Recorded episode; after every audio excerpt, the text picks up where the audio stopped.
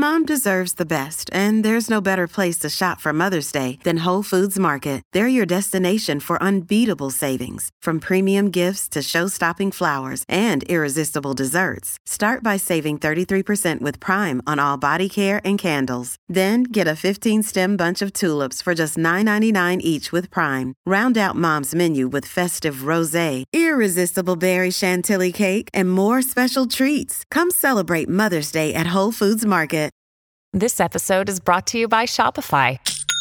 Forget the frustration of picking commerce platforms when you switch your business to Shopify, the global commerce platform that supercharges your selling wherever you sell. With Shopify, you'll harness the same intuitive features, trusted apps, and powerful analytics used by the world's leading brands. Sign up today for your $1 per month trial period at shopify.com slash tech, all lowercase. That's shopify.com slash tech. Hey there, it's Noreen. This week, we're taking a short break from Slow Burn to tell you about Slate Plus and how its members support the work we do here. There's a lot that goes behind the scenes of making a narrative podcast like Slow Burn. I first started working on this season last spring, and since then, the producers and I have been reading tons of history books, digging through various archives, conducting dozens of interviews. And the support we get from Slate Plus is what allows us the time and the resources to dive deep into those stories. All that knowledge we've accumulated hopefully comes through in the show, but there is actually so much more we can't fit into the tight eight episode structure, and there is so much good tape that we can't include. So that's why we make our Slate Plus bonus episodes each season. So we can give listeners a peek into our decision making and play some audio clips and extended interviews that help flesh out more of the story. I think these bonus episodes offer a broader view of everything we've worked on this season, and they give a better understanding of the history we're covering. So today, I'm going to give you a preview of what you've been missing out on. In our first bonus episode this season, we discussed the more personal side of Ahmed Chalabi. So, in the story of the Iraq War, there's a lot of debate about how much influence Chalabi had on the US's decision to invade. And that's important. But as I was talking to people who knew Chalabi, I heard lots of personal stories and intimate tidbits about him that I found fascinating. So we compiled a few clips for the bonus episode, and here's one anecdote I really loved. So my uh, friendship with Ahmed always involved food because I've lived in different parts of the world. I lived in Turkey and later on uh, New York and Washington and then back in and then in Ankara. Over the years, I would uh, from time to time meet with him, and it would be over different restaurants. Usually, he had a big entourage. He definitely valued interesting food experiences, and his taste varied. It could be a backstreet hole in the wall someplace in chinatown a vietnamese restaurant i remember we went. He loved it or it could be more of a high-end place.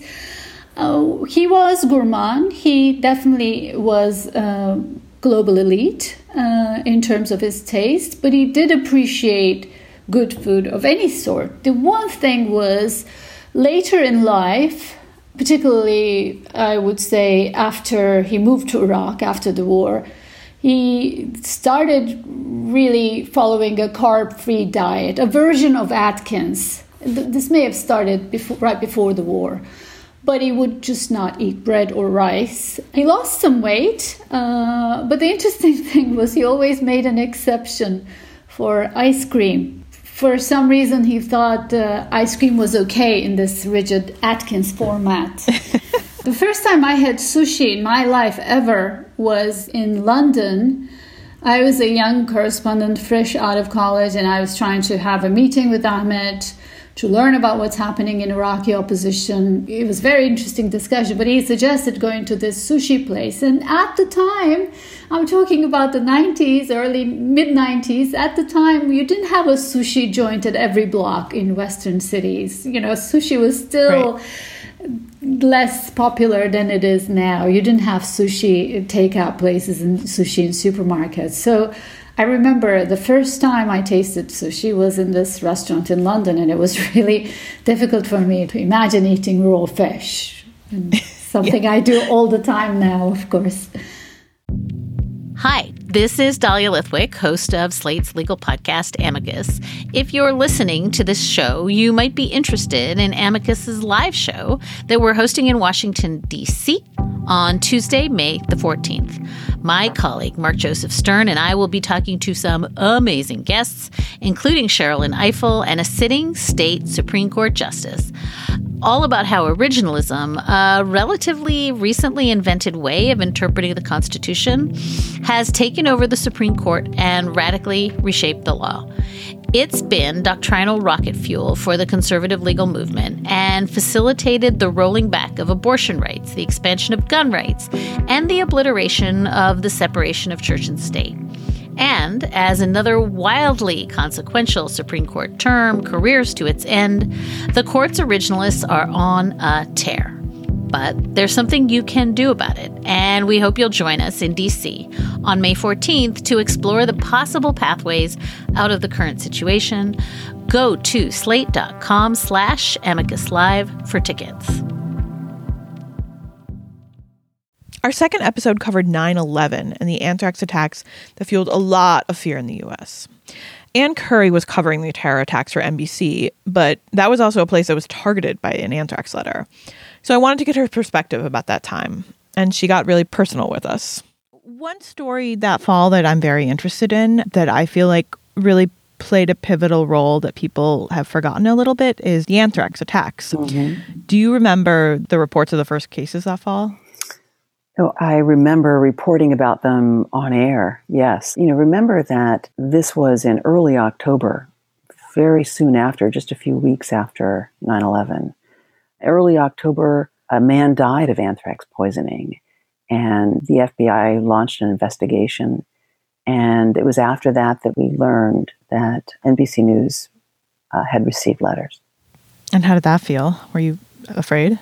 Well, I don't give easily to fear, but uh, the NBC News leadership called us together, and in that meeting, it was suggested that we take Cipro as a precaution. And I did notice terror in the eyes of some of my colleagues. Um, I had a photograph at that point in my office of firefighters at Ground Zero, and one of my colleagues uh, begged me to take it down because she said she couldn't bear to look at it after the anthrax scare. She was just terrorized. And so I flipped the image over. There were a lot of people who were quite unnerved by the anthrax letters. And then we found out that there was evidence that these anthrax letters had been received at ABC and then at CBS. And so a lot of people were quite concerned about what that meant. And, and it was all happening so fast. There was a feeling that we were just scrambling to keep up with all of these developments. And there was a feeling of being under siege, no question. And because no one could tell us who had sent the letters or why. Right. And you were reporting on a story that was happening to you, which must have been strange. Well, we always never, I think in general, uh, any, you know, true journalist doesn't want to be in a story, right? You don't want to be the story. I, I am not easily given to fear, but you know, after assessing the data, and you know, I never came in contact with the letter. Uh, I did not believe that I was contaminated, but nevertheless, I took Cipro, and I, you know, decided to be careful because I wanted to protect my family. But I was so unconcerned that I actually went out to a planned dinner with some girlfriends soon after that NBC News meeting informing us about the letters. And one of my girlfriends who came to the dinner was so nervous that she rushed herself to the emergency room the next morning, only to discover that the reason she saw red when she went to the bathroom was because she'd eaten beets. I mean, it was unnerving for people, right? It was unnerving for people who were who were around me you know and, and she and thought she could have gotten it from contact with you me exactly ah, okay. so there was a sense of terror that was certainly happening in, in new york but i think that it's fair to say that this was really concentrated in very specific areas the overwhelming cause of fear was was 9-11 and the anthrax scare didn't really hold a candle to the fear that 9-11 had created we couldn't cover the lead up to the Iraq War and not touch on Slate's own history. Slate at the time was relatively small, but influential, and it played an important part in the rise of online argumentation. Lots of people wrote in favor of the war on our site. So I wanted to hear from some of the Slatesters who were there at the time about what the atmosphere was like. But okay, so what was it about the blogosphere at that time where everyone had to be like, I, I'm staking out a position, I'm arguing with, you know, little green footballs or whatever about his position. Like, can you describe to me the mindset where it felt like it was very important what the Kaus Files take was? Like, what was it like to be in the blogosphere then? Well, I, I wasn't so much in pitch. I was just looking for something to interesting to write about that would satisfy my uh, three time a day blog quota, which with uh, the editors were unaware of, but was. Uh, and and I, I, I, I had a, a, massive debt of blogs that I, I had due.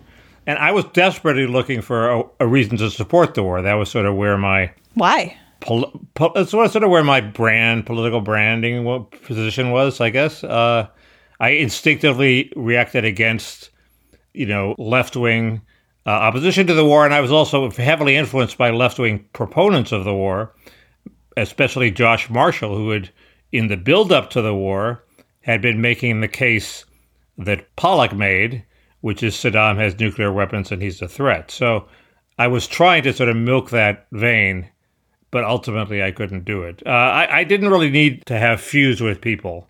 I wound up having feuds with people, but um, this was the great era of blogging where all you had to do was put Ann Coulter's name in the title and you got 100,000 hits.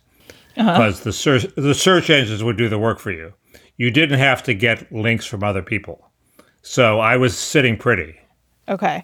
Will, Will, what about you? Did you feel like you needed to have a take one way or the other on the war? What were you blogging during that time? I ended up I ended up just blogging the war itself. We started a whole blog about it, um, and to me, I, I, see all the blogging stuff in the context of, I mean, we're sort of in an era of uh, era of social media now, and it's an era of cross-checking and conformity.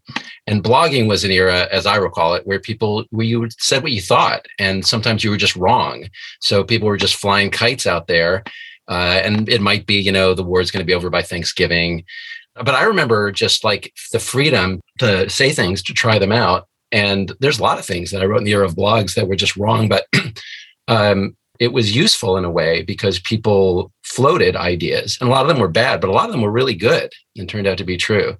But i definitely said um, uh, i remember blogging about the afghan war and i was surprised by how well the invasion of afghanistan went and i think that probably influenced some of how i thought about iraq. And so that kind of um, tacking and then tacking against yourself and realizing that something that applied in one situation didn't apply in the other or didn't apply over the long term was just normal to me in the era of blogging. Now we live in an era when if you made a mistake, particularly one of this magnitude, that's sort of immortalized and it's uh, it's all of the time has been compressed, and that's who you were. Mm-hmm. But Will, don't you think, notwithstanding the sense of freedom of bloggers, that by the time the Iraq War was approaching, a kind of conformist mindset had set in. I think, you know, it, it's important to remember there was overwhelming support for the war by the time it started, and to oppose it uh, was a lonely feeling. And what Mickey was talking about, I think, you know, the, the idea that you'd rather not make a lot of enemies. At some point, that did become a reason for some people to support the war. I, I don't mean they, they necessarily consciously articulated it that way, but after a certain point, the easy thing to do was to support the war. And, and that to me remains one of the great mysteries, all the more so because we were in this technological era where supposedly a thousand flowers would bloom. Yeah, well, I do think Bob pressure or the climate played a role. My recollection is that it was a little more diverse than that. And I have a very clear memory of Jack Shafer, who was at Slate at that time and was extremely skeptical of the government, sitting down in my office and, and talking about.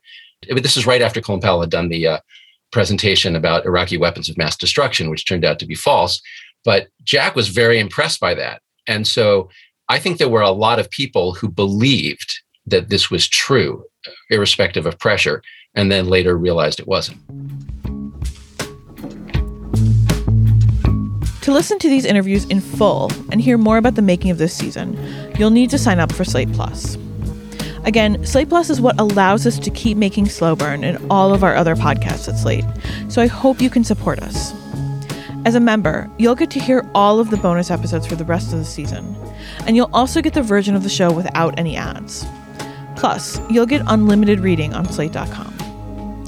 It's also just a dollar for your first month. So sign up now at slate.com slash slowburn. That's slate.com slash slowburn. Next week on Slow Burn, we are back to our regularly scheduled programming, and we will be taking a close look at the congressional vote to authorize the war in Iraq and all of the politics and pressure that went into that. So thanks for listening, and see you next week.